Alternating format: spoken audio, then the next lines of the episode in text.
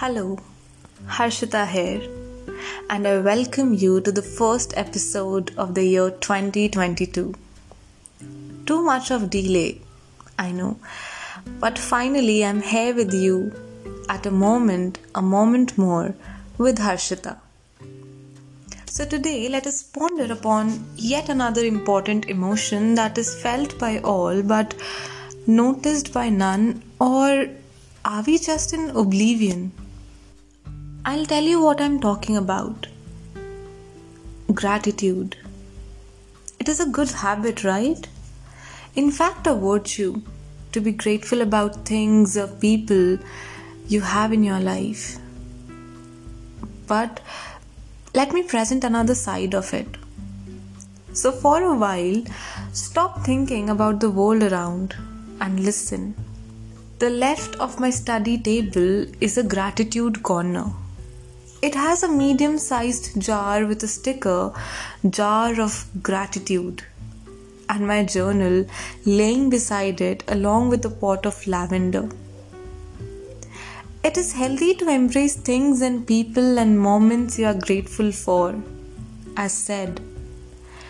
So every night, I pen down at least one thing that I am grateful for.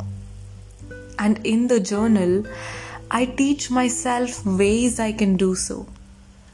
Ways that would help me embrace everything the food, the room, the bed, the gift on my last birthday, even if I'm not. If I don't want to. Anyways, the journal has failed every day, yet the jar is half filled because gratitude is the consolation that makes you look away from the loss that is still there. I am carrying a memory of yesterday that I am grateful for into each new day with its significance diminishing. So, yesterday, when I was upset about not achieving what I labored for, I took out an empty paper chit and wrote, I am grateful for all the achievements so far. Instead of, I will try again tomorrow, and slept half awake. So, this is it.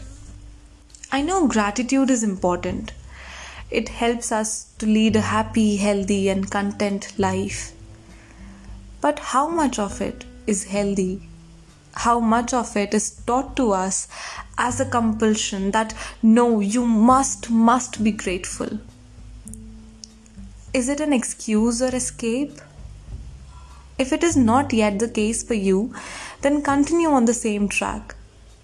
But if too much of gratitude has become a hindrance in your growth, then stop, rest, ponder, and you will know. Think about it, and I shall meet you again in the next episode of A Moment, A Moment More with Harshita.